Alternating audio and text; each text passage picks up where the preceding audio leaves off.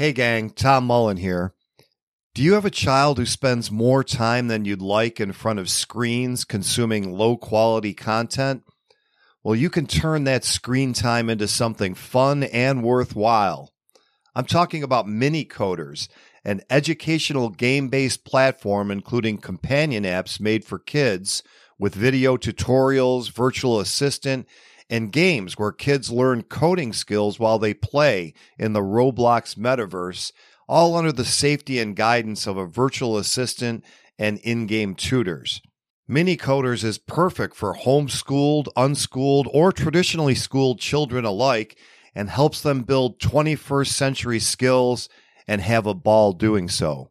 Right now, you can try out Mini Coders with no obligation by registering for a free trial at tommullentalksfreedom.com slash minicoders. That's M-I-N-I-C-O-D-E-R-S. Again, just visit tommullentalksfreedom.com slash minicoders and start your free trial today. Every revolution starts in the minds of the people. Arm yourself for the war of ideas. Take back your life. Take back your liberty. Tom Mullen Talks Freedom. Hello, everyone, and welcome back to Tom Mullen Talks Freedom. Today, my guest is Jason Rink. Jason is an award winning commercial film producer and director. He's helped generate over $500 million in online sales for his clients through the power of brand storytelling and the impact of direct response marketing.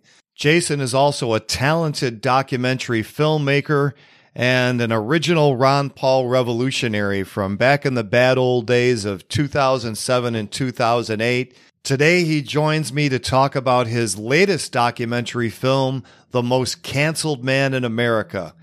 Jason, welcome to the show. Hey, Tom. It's so good to be back with you, man. I really appreciate the invite. Yeah, always good to talk to a fellow revolutionary from the bad old days of the Ron Paul movement. The last time you were on, you were in some hot water because you had made a film called Q Sent Me about Jake Angeli, the, the guy with the buffalo horns in the January 6th, 2021 Capitol riot, for anyone who doesn't know who he is. And just to catch people up that are new to the podcast, might not be familiar with you, this hurts your business outside of any political realm. You were a filmmaker and you did marketing and filmmaking for Fortune 500 companies. What was the effect on your overall business from that? Yeah. So, you know, because we were making a documentary on the stop the steal movement basically. We just decided to follow it because it seemed like an interesting story. And that led us to the capitol at jan 6 we were filming there that day. And through a series of events we managed to get the only interview with jacob chansley on january 7th before he basically got arrested. And he's been in prison since. And so when we got that interview we recognized we might have something very special there. And so we started to go get additional interviews with his family and lawyer and all this. And we cobbled that together very quickly within a week into a trailer that we released on YouTube, Twitter, and Facebook. And that trailer was really just about this guy who's very iconic of, of the day, right? I mean, and so it wasn't like Trump won. It wasn't like the election was stolen. It wasn't like the Capitol riots were totally peaceful. Like it was not anything like that. It was really just about this very interesting guy who we happen to have a lot of footage and content around. And that that video quickly got up to like eight or nine thousand views on YouTube because it was just still in the conversation.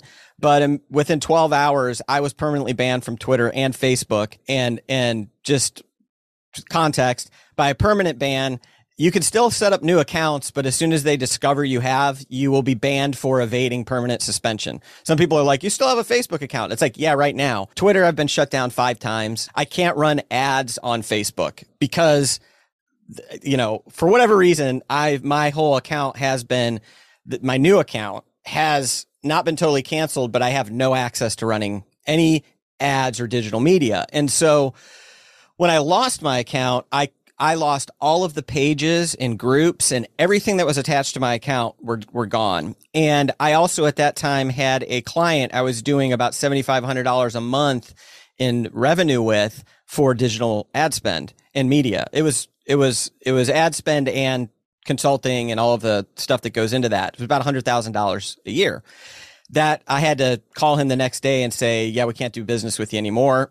I have not been able to do any other digital media for anyone. So that was a whole division of my business. It didn't make up necessarily the biggest portion. Most of what we were doing was making commercial video production content for different clients, doing, you know, ads, ads, storytelling content, whatever it is. We've worked with Aston Martin, Toyota, and then worked with a lot of other companies.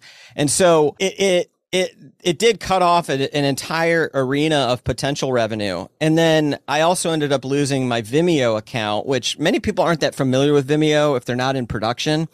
But we use Vimeo because it's got an internal commenting and collaboration tool on it. So we share cuts with clients or internally to review, you know, make notes, make changes.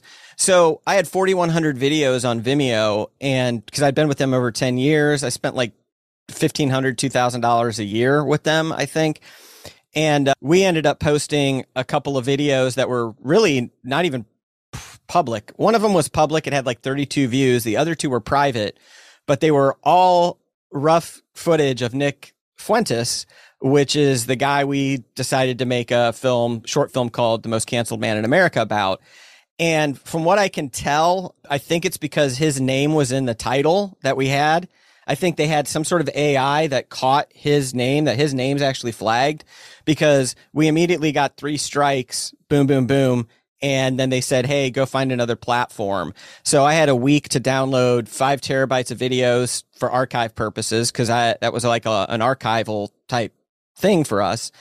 And, uh, you know, had to go out and find another video platform like that. So that's also had an impact on just how I can conduct my business. Fortunately for me, and I've talked about this a little bit, is that I haven't really lost I haven't really lost any clients specifically in that nobody has come to us and said, well, we won't do business with you because you're doing this kind of work. But I haven't, I've stopped pursuing clients that we used to work with because we you know, don't want to. I recognize that there is a a world in which that is that will be problematic, right? Given the HR department's woke culture and all of that, like my mere association with a certain political dimension of content shrinks the potential pool of clients. And I'm fortunate that I, a lot of the clients that I chose to work with prior and my team is all like minded around some of these issues so that many clients that I currently have and had even then are like, ask me questions. They're like, Hey, when's the Q shaman movie coming out? You know, and whatever. So there's been a freedom in that. And, and, and so that was in place before I started making the documentaries. And it's one of the reasons I did. I, I counted the cost and I was like, you know, this could be a problem if I'm public about this. What will it cost me? And I was like, you know, I'm pretty sure my clients are going to hang with me through this. So that created a freedom for me to do that. But it has had an impact in the, in above six figures annually in the business that I was doing or could be doing. Well, I'm actually pleasantly surprised to hear you didn't lose clients. I would have thought that some of the names that you mentioned would come and say, "Oh, we're, we're not going to do this anymore." But again, I guess to a certain extent you're behind the scenes all people see is the toyota commercial yeah uh, and we haven't been we haven't been doing as much of that hadn't hadn't really worked with them for a couple of years and so you know the door's still open but but i also did some things to mitigate my name association with even a business i own 50% of. And it's fine. Like i'm still like kind of the main salesperson. People still come to me to work with us but I am much more behind the scenes now, in part because I want to pursue this ideas driven content. It's always what I've wanted to do, which was to make, you know, hard hitting documentary films, provocative content. You know, I, w- I grew up in, I was born in the 70s, grew up in the 80s. I was a punk rock kid. So, you know, it's like, you tell me I can't go somewhere, I'm going there. you know, that's just how I'm wired, dude. Yeah, me too. Actually, I back during the Lincoln administration, I used to play with my band at the punk rock club in Buffalo called the Continental. Where, as we were playing, it was so loud that your feet were actually not on the stage. You, you were kind of vibrating around like one of those yeah, guys yeah. on the old electric football games. Yeah. Anyway, so the most canceled man in America is about this guy Nick Fuentes, and I got to tell you until we hooked up and said, let's do this interview, I still didn't know what this guy believes or says.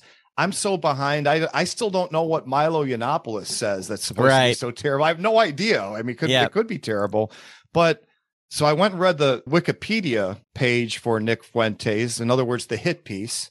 Right. and even that starts out pretty bad white supremacist blah blah blah and then as you keep reading it starts to unwind well he actually says he doesn't believe that so in a nutshell what does this guy believe and what's your film about Yeah, so that's a great question. And this is actually important in the controversy I've been in because the ensuing controversy around this film is that I submitted this 21 minute documentary as a short film entry to the Anthem Film Festival at Freedom Fest, which is an event that I have participated in. I've been a judge of. I've won awards in previously for my film Nullification, The Rightful Remedy that I did 10 years ago. And so the film was accepted into the film festival and you know i was you know pleasantly surprised about that and you know the the reason i think that they accepted the film is because what the film is about is nick is a 23 year old like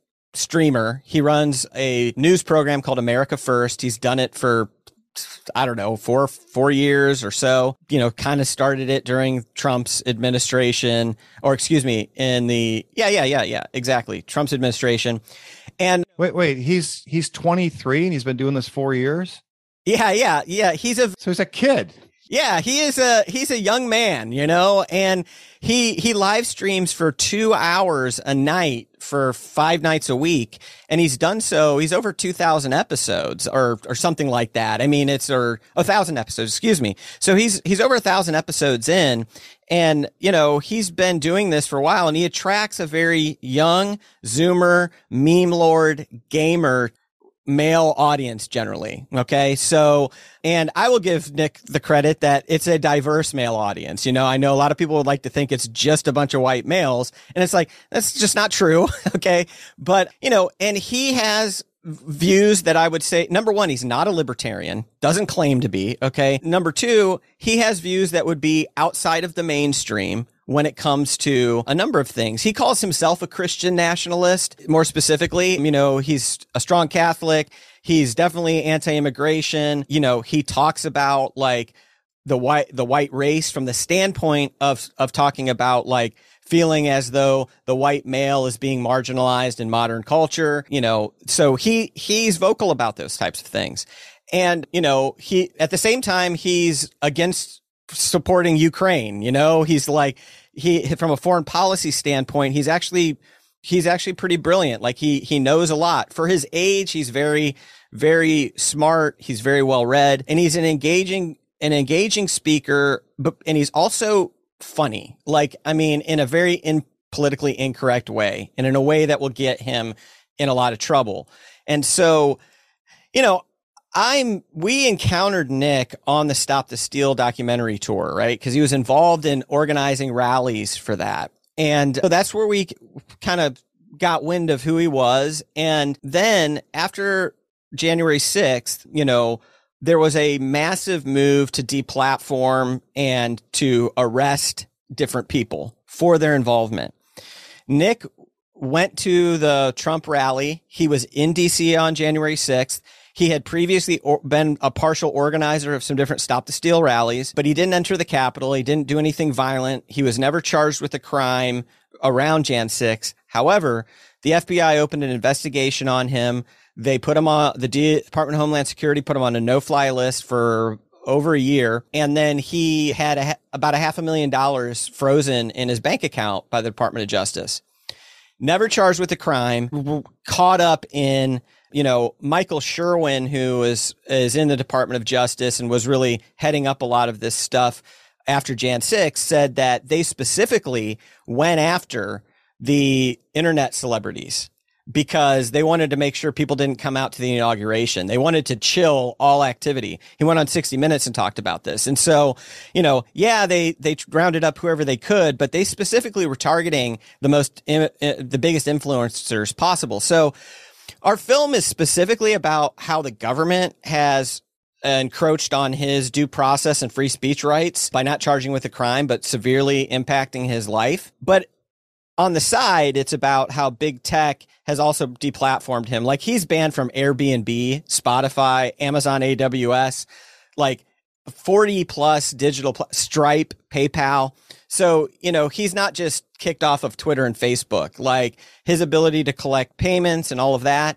And, you know, there's a separate argument around that issue, like, oh, private companies, all of this. Totally appreciate that argument. I also think it's a bit flawed from the libertarian perspective for a couple of reasons I'm happy to share. But we specifically are like, when it comes to the government doing this, seizing money, putting people on no fly lists, doing that without charging somebody with a crime is absurd. It's a massive violation. And from our perspective, it doesn't matter what your political beliefs are or what your political speech is that that shouldn't occur. Doesn't matter if I like you or think you're a good guy, it shouldn't occur. So we wanted to tell that story because it felt a bit like a canary in a coal mine story. Like they did it to, you know, they did it to Nick Fuentes and nobody's saying anything and nobody really cares because he's Nick Fuentes.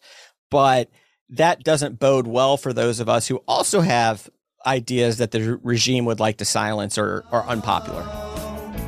Let's take a short break for this important message. If you're enjoying the content here at Tom Mullen Talks Freedom, please check out my Patreon at patreon.com slash Tom Mullen Talks Freedom.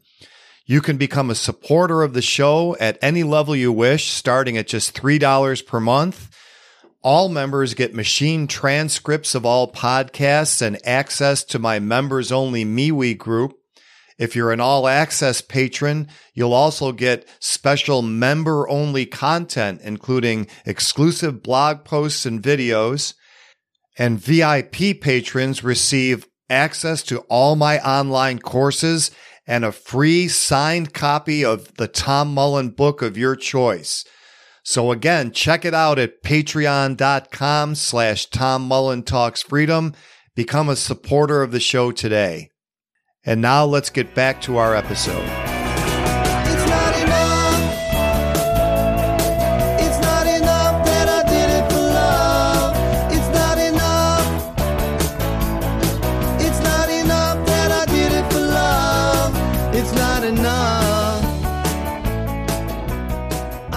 So, just so nobody thinks that we're sloughing off what this guy believes and promotes. So, here's the terms. Now, first, white supremacist. So, that has a definition. A white supremacist would believe that there should be laws on the books that treat people who aren't white differently than people who are. And in South Africa, they had white supremacy in the Jim Crow South, it's funny because officially they tried to claim they weren't white supremacists. That was the whole idea of separate but equal. Nobody believes that, but it, they even did not want to proclaim themselves as white supremacists. So, is he a white supremacist? Does he promote the idea that there should be different rules on the books for people of different races? Yeah. So, and I also want to make a distinction because there is a distinction between white supremacist and white nationalist. Right. That's where I want to go exactly. Yeah. And people use that interchangeably, right? So, from what I have seen and what Nick claims, I think white supremacist is totally not accurate. Like, I, I haven't seen, I've watched a bunch of his content because, and I've spent time with him and, you know, because we made this film, right?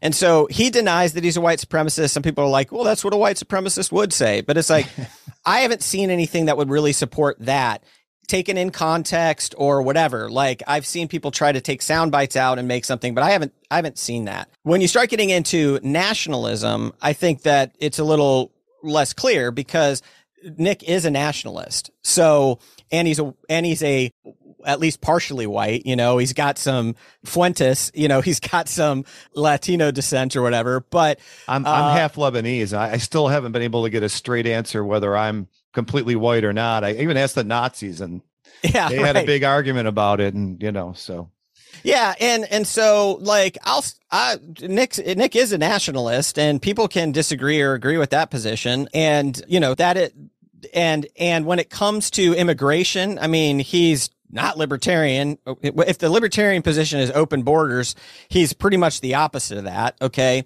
So, and when you get into the issue of, of race and immigration, I think that's where you are going to get into some hot water when you, when you start talking about ideas that are outside the mainstream. And, and listen, like, that, so at the end of the day, that's, that's what's going on. And what I've been accused of is, not sufficiently disparaging Nick's views in the documentary.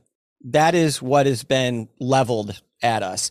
It's what ultimately came down to why, according to, you know, the organizers at Freedom Fest, I got on a call with them. And let me, let me back up real quick. Let me, let me, well, let me, let mind. me say one thing Go here ahead. that needs to be said. I think that, okay, I'm sure you asked some challenging questions in the film, and I hope people will get to see it since you did all this work making it. But a documentary filmmaker, okay, so if you do a film shoot for Palmolive for a commercial, you're doing a film that says Palmolive is great, it's going to get your dishes cleaner, makes your hands soft. You're promoting the product. A documentary filmmaker is not promoting or disparaging. I mean, you're just trying to inform people about this interesting person. Yeah, and listen, I reject the premise that there's a right way in order for me to introduce this topic, right? We had a lot of questions and challenges or things that we could have done, and for me, and and a lot of my criticism I think is proving my point. A lot of people are are saying things and I'm like, yeah, you're actually proving my point because what we did was we didn't spend it's a 21 minute documentary. the nature of the documentary is the government didn't actually do this to him because of his views that are called white nationalist or whatever. That's not why the government actually did what they did to him. That's likely why the big tech companies got rid of him because, you know, of that. But the government opened an investigation on him because he attended a constitutionally protected rally on January 6th, didn't go into the Capitol, didn't commit any violence, didn't call people to violence. He was there. I was there. Okay. And so, so a lot of people were there. A million people were there. And so the, na- the focus of the documentary is can the government or should the government be able to do this to individuals for the activity that he was engaged in? For me, the answer is no. And the libertarian answer is no. Okay. And what every, but what everybody wants to do is they want us to take and move a spotlight over onto the the terrible things that Nick says or believes and make that a higher profile in the film when in fact it's not substantive to the real issue. We don't spend a lot of time focusing on the fact that he's been deplatformed from digital platforms. We we make a, a there's a small part of the film where he says, "Listen, I've gotten in trouble for my political views. You know, it didn't take long and they were taken out of context, yada, yada. And that, and that's really what he says. And to me, I think that's generally accurate. I mean, I think that Nick has been taken out of context a lot. And I'm not saying there aren't things that he says, like there are things he says that are cringe. There are things that he says that I don't agree with. There are things that he says that I don't like or wouldn't say. But n- number one, I could say that about. Uh, so if I do a documentary on Ron Paul, do I need to commit a whole section to the Ron Paul letters? You know, if I interview anybody about anything, do I need to delineate views that they have and distance myself from them in any project I make? Is that the rules of engagement now? And what what's gotten really interesting about this for me is nobody can nobody's saying I can't make a documentary on Nick Fuentes, but I can't make one the way I did. I have to make it, I have to give a certain amount of screen time to making sure everybody knows that he's a bad person with beliefs that are terrible. And I don't know what the percentage of screen time is. Is that 15 more seconds? Is it 10%? Is it five minutes? And what level of screen time will satisfy Freedom Fest and Anthem Film Festival? Will that satisfy Reason and National Review? Uh, what's the what's the metric here? And so lost in all of this I, this debate is to me the, the, a lot of this is additional uh, unimportant context because at the end of the day I'm like what what belief could he hold that would warrant the treatment? None, as far as I know, right? What speech would warrant the treatment? None, if no crime has been charged, right? Like, Yeah, the main point is they seized a half a million dollars of his property without due process of law. I don't think they're supposed to do that. I'm sure I've read somewhere that they're not allowed to do that. And I do remember when we were younger, I mean, I was a kid at the time and knew about it later. So I think they made a movie about it where Nazis wanted to march in a heavily Jewish community called Skokie, Illinois. And I think the ACLU defended them yep, Nazis, not Yep. Christian nationalists, not well, he's kind of, you know, I mean, these were people with the salute and the whole thing, the swastikas. And that was the principle is like, yeah, well, it's awful speech, but it's protected speech. And we're way beyond that now. I mean, you now we can go after your livelihood. We can impoverish you. I think that does warrant a documentary film. Yeah, and I want to go into another topic real quick that I think libertarians are very, very naive about, or they're just unaware of this. And part of the reason I'm aware of this stuff is because, look, I've come headfirst into big tech censorship. Okay. And so permanently banned from Twitter for posting a documentary trailer. Literally, that's it. I've lost YouTube accounts, lost Facebook, TikTok, Vimeo. Okay. And that wasn't even uh, really, most of that wasn't about this doc. It was about another one. And it led me down, and my experience around it was really interesting because when we published the video to YouTube, Facebook and Twitter, within hours of each other, independently removed the content. Okay. So we're number one to assume that Twitter and Facebook aren't talking to each other about this. Okay. That's, they don't, they claim that they're not having eh, conversations between each company. The other thing is that people want to say, well, they're private companies and it's not the government doing it. Well, this is actually very ignorant of case law that has been decided for many years. And Glenn Greenwald did a a brilliant video on this months ago where the, the courts have decided that it's just coercion or anything that can be seen as coercion from the government to get those companies to act on their behalf, threats to that they're that they may have repercussions. That actually ends up falling into the category of violating the First Amendment. This has been decided a number of times, and we have many, many examples of members of Congress who used their platforms to get Parler taken down. That's exactly what happened. And when, and then with the whole Joe Rogan Spotify thing, you know, Jen Psaki comes out and says, you know, Hey, Spotify adding those little warnings, that's, that's great, but we want them to do enough. And then when all of the big tech CEOs got called before Congress, for the express purpose of trying to get them to censor more content they didn't like. All of those things, we don't even have to go further than that. And there's more. All of those things would actually qualify as coercion being used by the government to get those companies to act on their behalf. That would, would violate the First Amendment according to certain cases that have already been settled in history. I think one's called Norwood versus Harrison, if people want to check it out. And there, there's been others. The NRA even had one in, in New York. And so this is a libertarians have, it- you know, have not appreciated this dimension of how the government is violating the First Amendment. They're like, hey, unless they pass a law or they specifically articulate something, no, no, no, no, no. They use soft power to do it. And all of these companies know that they can be called before Congress and that the Democrat led Congress can curtail their ability to do business, make revenue, or can impact them in many, many ways. Like they have the power to do it. And so I think that that's really one of the bigger stories that has not been talked about. And there are some cases that I think some of the like Institute for Justice type organizations are pursuing on this that, that are going to speak to this. They just haven't worked their way through the court system yet. So I even reject the argument that the private companies argument is actually what's happening here. We don't have the smoking gun that emails have been exchanged between government agents and the tech companies or phone calls. But I believe that's probably happened. I think in the wake of the Trump election and Jan 6, I think there were a lot of frenzied phone calls that occurred or a lot of emails that happened that we haven't seen, but we don't even have to prove that. We just have to prove that the, you can draw a straight line of AOC tweets this, this happens. Jen Psaki says this, this happens. This congressman brings the CEOs before Congress, this happens. That that's really all we have to prove. We ha- fortunately have uh, Twitter feeds and YouTube videos to document all this.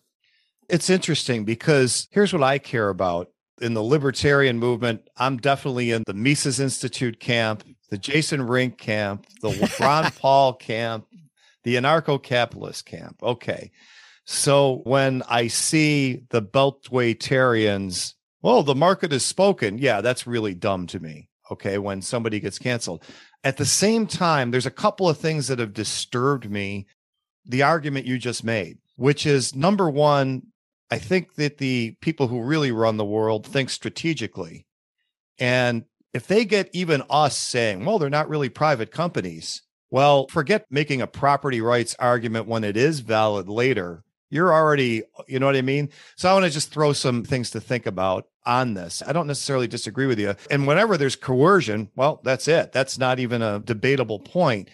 But the other thing I hear is, oh, Mussolini said that fascism is the merger of corporate and government powers. Now, Mussolini never said that. That's not what he said fascism was. It's so weird that we we would have a quote from history that's misrepresented, right? Yeah, right. wow. Well, well, have I learned some other false things about history? Interesting. What did he say? What, what he did say is that rather than this partnership, which I think is what we're seeing, that fascism was the government dominating the corporate sector. He said that we want to rule in the economic sector as much as in the political. So, in other words, I'm going to take all of the sugar planters or the whole agricultural sector.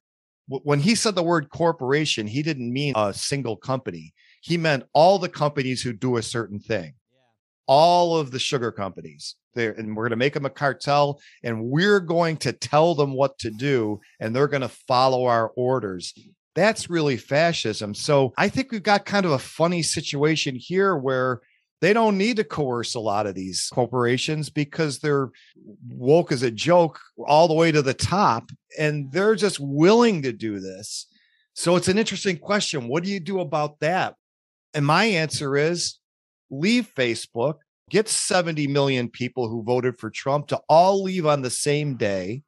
Right. And right, we, you and I couldn't do that, but a guy like Steve Bannon or somebody who's got a big following, and that would hurt them badly because I don't care how many, how many billions of users they have. 70 million Americans are premium spending users.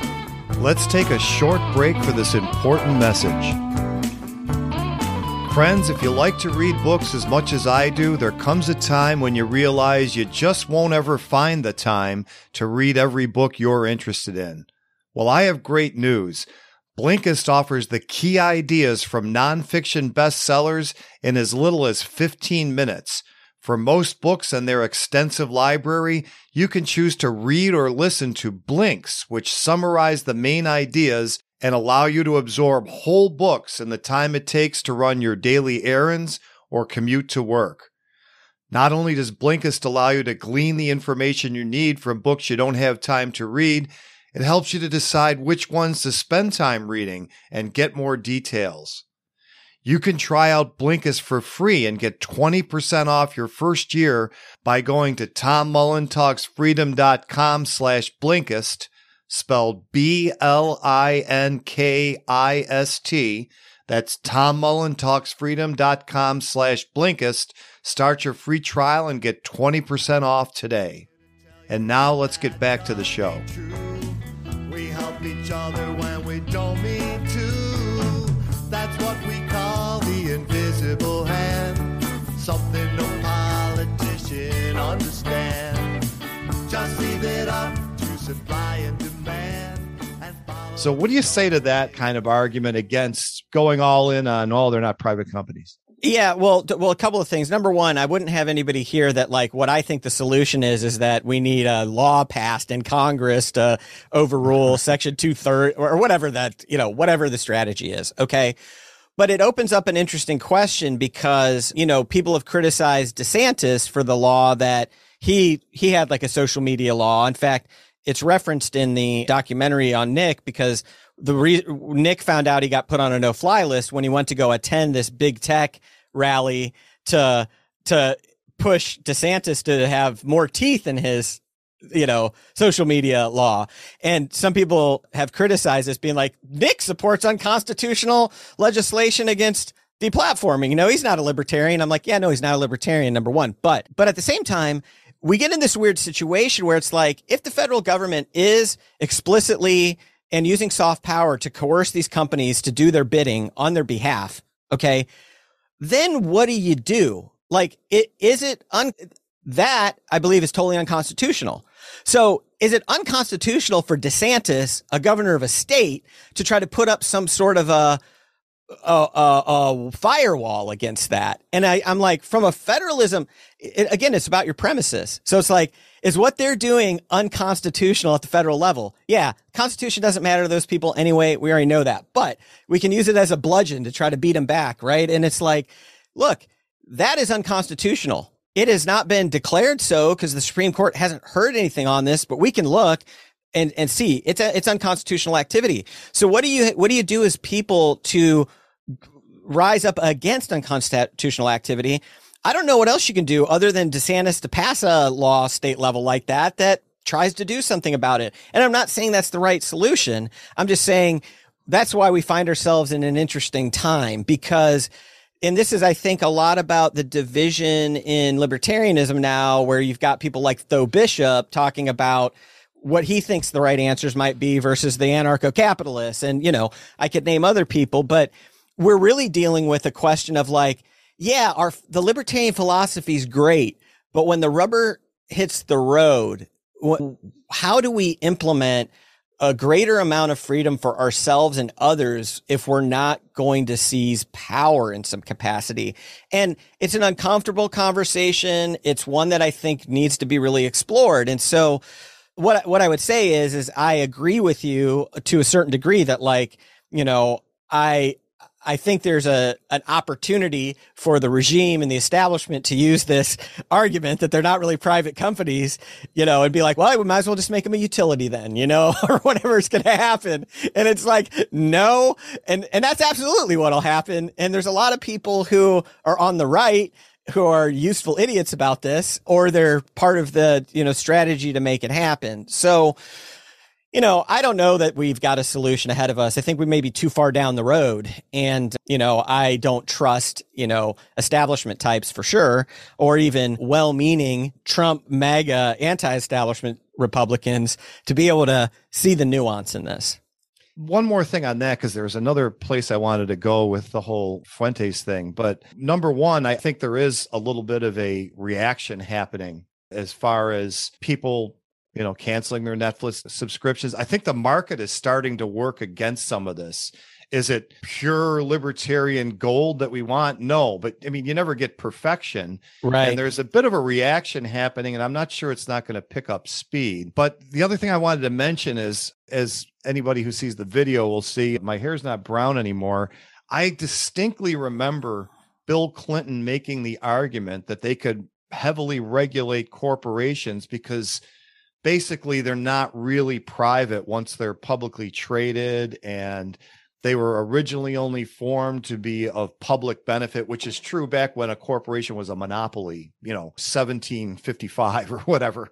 So that's what i hear when i hear these arguments is i'm like wait a minute now we're doing bill clinton talking points you know against private right so i'm not saying it's cut and dried like that. I'm just saying i'm uncomfortable and I remember myself, I mean, I wrote an article called Gut the Civil Rights Act, saying we should get rid of titles two and seven of the 64 Civil Rights Act that prohibit private property owners from discriminating. Now, do I like them doing that?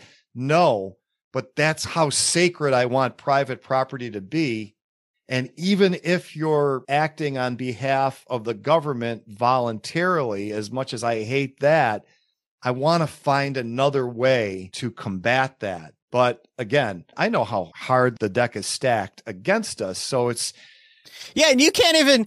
you can barely even publicly articulate that and not get like canceled for that opinion of like wanting to alter the Civil Rights Act. You know what I mean? And it's like, yeah, no, there's some things in there that kind of aren't that great, right? And it's like, and so the other thing I want to mention is that we also are in a very unique climate right now with the whole ESG, environmental, social governance investing model, which I don't want to get into and I'm not an expert of, but like, when it comes to companies responding to market demand, a lot of people don't realize that there's another pool of capital that's enormous, placing a lot of pressure on companies to be woke, essentially. You know, ESG is all about the sustainable impact of the company. So it has environmental dimensions. It's got woke social dimensions to it.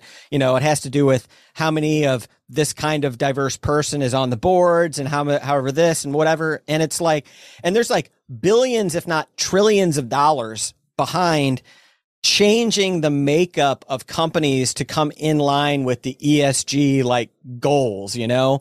And so, I, I do think that Netflix is like a stiff push away from bankruptcy. If you could get enough people to just be like, yeah, I'm going to not pay them for a year. Like it's probably just in the millions of people to do that. And I also think that we don't want to overestimate the ability for markets to change company behavior because there's another factor at play that I think many of us don't appreciate, which is driven by Wall Street hedge funds, all sorts of other things. And that's also seeped into the woke culture where, you know, the loud minority is able to, you know, beat them into submission. And so, and, and you know, that once you bend the knee to the woke mob, like it never ends. They, they take their pound of flesh if you give them an inch. So yeah, I, I, I think again, even the, this conversation, it's, it's more complicated. It's like, it is. It's it's it, and I think it, it I think it it should force libertarians specifically, but any free thinker to really appreciate the nuances and the different angles here, and and and ask ourselves.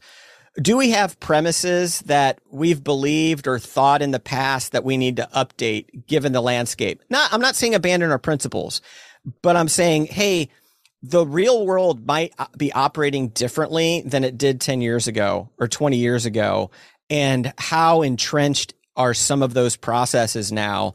And what is it going to take to unwind that? Yeah, I had Pete Quinones on. So he's gone in a different direction now. He's a Ron Paul guy and everything, and I'm sure that he still doesn't wouldn't support him if Ron were running for an office today. But he's that's just what he's saying is like, look, I believe in all those principles, but nobody around me does. And while you're there being in your purity spiral, they're seizing power. And you can talk all you want. We need to seize power and implement the values that he says that he espouses. And, and I think he's a little more of a conservative guy, but I can't ignore that there's nothing to that. Yeah. And I, I want to mention something. This is something that I think Pete turned me on to. It was an interview that he had. I forget with who, but this idea that that came up in that, and this is, I think, a flawed premise libertarians have operated under that I've begun to appreciate. And I think I began to appreciate this under COVID is there's sort of an operating premise that if people just would learn enough or whatever, that they would decide to want liberty and less government. And I say, listen, you got to acknowledge that there is a market for government there is a strong market for for the state even right? In in the population. And that it just like in a regular marketplace people buy stuff that'll eventually kill them all the time okay? Yeah. like it's not a knowledge problem right? The state will eventually kill you but there's like some time preferences trade-offs people are making when they agree to want a strong robust state. I mean there's economic short-term payouts to that. There's a being able to surrender responsibility for your own life in a way that in the short term can seem really freeing or can be really appealing. And like, we don't have the time to get into this, but it's like, I think we need to appreciate there's a, a market for a strong, powerful state and that it's possible that that market is substantial and that they're not on our side just because they haven't heard the right arguments. Like that they're actually using their intellect and their human being and the desires that they want to pursue in their world, which may be not very lofty goals that they have for themselves. But it's like, so I, I just think we need to disabuse ourselves of this idea. Is that the right word? I, I think so. Like we need to get rid of the idea that there's just a massive population of one third of Americans that are just waiting for the right film, podcast, book, or whatever to turn the lights on to them to freedom. And then the Libertarian Party can then now have one third of the Americans. It's like, no, no, no. I, I don't see that happening. And if that's not going to happen, then we need to ask ourselves, how do we maintain our own freedom and freedom for ourselves and for our communities in a world of people in a in a marketplace that demands government and demands a strong government in a way that can have a severe impact on us. It's funny. It's so funny because back in 2020, in a moment of extreme frustration with my fellow man, I wrote this article called Resisting the Nitwit Mob, I believe it was, something like that. And yeah, it had lines in it like, no, they're not interested in that information you want to share and air quotes. You know what I mean? They want they want to be in the stable and they want you to pay for this. I, will I'll post it on the show notes just because it's so funny how similar what you just said and I go there all the time. And then sometimes I'm more hopeful, but I think there's just a lot to that. And I don't want to keep you all day, but there's one other thing I wanted to say about the whole, and I want to find out how people can see your film if we're ever going to be able to see it. But there's another counterintuitive part about this cancellation. So Merrick Garland and others, and maybe even Joe Biden, have said that the greatest threat to America and our democracy, the entity that doesn't exist, is white supremacy. And I live in Western New York. I lived in Florida for 10 years. So I've lived in one of the two places all my life. I've never met a white supremacist. I don't deny that they're out there. The guys with the tiki torches back in 2017 and all that but I've never met one. So my initial reaction is, well, I'm sure they're out there, but there's not very many of them. Okay, well, you've got a guy that they claim is a white supremacist, and whether he is or not, you make a documentary film that might inform me. Well, this is the kind of guy you got to be worried about. And I'm not allowed to see it. So now I'm sitting out here saying, I still don't think these people exist or there's not very many of them and you would have provided some proof that maybe I need to be concerned about this. That just makes no sense, even from their standpoint. Yeah. So I think that, okay. I think that white supremacists are, as if they exist, and not, I'm going to say if they exist, they exist, okay, are a minority and a very, very insignificant minority. And the truth of the matter is, is that we can't really point to anything significant about like a significant crime or anything, even the Unite the Right rally, which Nick attended, by the way. So Nick was attended the Unite the Right rally, the Tiki Torch rally. That was like really early when he was just getting started and doing his show. And so even that was a bit of a joke, right? Like not a joke, but like the, that was like a bunch of frat boys with tiki torches, not that big in numbers. And now we've got this like Patriot Front group, which by the way, I never saw those guys ever during the Stop the Steal rallies, Jan 6. They show up now out of nowhere and it looks like from central casting or whatever, right. you know, but it's like, and even them, it's like, are we, are you really scared of those guys? Like, do these guys really look like they've got the ability to do anything significant that's like installing a fourth Reich or whatever it is? It's like, no, absolutely not. It's totally absurd. Do, do, do white supremacists have reprehensible ideas that I think are terrible? Yeah. Do I think that it's way better to put them in a place of where their uh, those ideas are talked about and people can see alternatives and even people who are a part of it. Like if Nick was a white supremacist, okay, number 1, and then and then I believed that the 100,000 people that follow him on Telegram, the 20 plus thousand people that follow him on his live streaming platform, the thousands of people that showed up on an, an event that he had in February. If I believed all of those people were white supremacists, what I would want to do is create opportunities where Nick could be debated, competent people on those ideas in a public forum that would allow the alternate viewpoint to be seen, to have the opportunity for those people who are following him to change their mind. What's interesting is that by canceling Nick and by removing this film from Freedom Fest, it's only made him stronger. it's only made it so that he could be like, yep, I tell you, the regime doesn't want my message out there. Even this libertarian festival doesn't. And all of that under 25, you know, tens of thousands of people who are very politically active, very politically loyal to Nick, they lose the opportunity to go into an event, go see the go see the go see the film in in a libertarian organization environment that is surround that is full of a lot of great people with a lot of great ideas. Instead, they've all been rejected. It's like understand this. We're not interested in anybody in America First or any Nick Fuentes fans coming to Freedom Fest or the Anthem Film Festival, which would have happened. And now what's happened is Nick has taken upon himself to rent out a theater in Vegas on July 14th at the same time that Freedom Fest is happening and holding a event that he's bringing a bunch of the Groypers, which are the people that that's what the name of the people are who follow him, or it's what they're called. What does that stand for? I, I listen. I don't even really know. I, I it's, I, it's like I think there's like a 4chan lore that sort of came up, but but the fact is, is now there's actually a competing event that's not going to be as big as Freedom. Well, I don't know. I mean, Nick polls hundreds and thousands of people, thousands of people to events, so we'll see. But there's actually now going to be a competitive event like they all think that libertarians and Freedom Fest are totally fake. They don't care about liberty. They just want to shut down Nick. They don't care that he's been mistreated by the government. And to me, it just closes a bunch of doors, you know.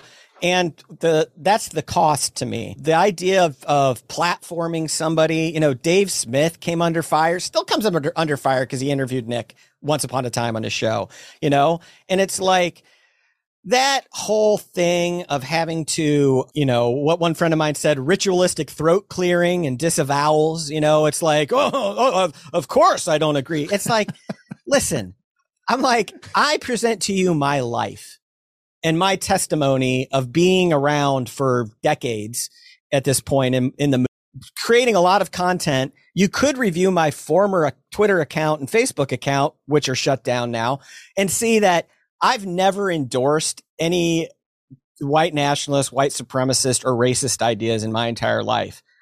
But isn't that enough credit to give me as a filmmaker to explore what I think is an important question, topic, and subject, and then to present it on my own terms? And, and my own terms was, I was trying to create a situation, and I made this film with a filmmaking partner who actually edited it, was really the director of the film. I greenlit it, funded it, and I was involved with it. So we, it's a real partnership. But sometimes I say my film, and it's like, well, it's our film. But anyway, we we we recognize that as soon as you attach white supremacist label to somebody, people are able to turn their brains off. They're able to say, I don't care what this guy has to say about anything or what what they do to him. And we wanted to create a space where people could be open to what's happening to a real human being, an American citizen that you might not like or agree with. But if we allow this to happen and don't step to defend his constitutional rights in the middle of it, then I think that's a real problem. And I think we have no reason to then say, well, wait a minute. What? Oh, now they're going to be, they're going to persecute me because I believe this thing that is very reasonable and rational to me but it's like, no, listen, they hate your ideas too. Okay. It's not just, it's not just Nick's ideas they hate. They hate every anti-regime, anti-establishment, anti-state idea you have, and they want to prevent you from being able to share it with as many pe- as many people as possible. So that's what motivated it. I still think it's a very very powerful film. There is going to be a screening in Vegas that you can only really find that if you do a little digging Uh, down the Nick Fuentes rabbit hole at this point. I am also going to be at Freedom Fest. I have a penthouse suite there that I'm probably going to host a few little private socials and might do some just screenings and discussions there as well.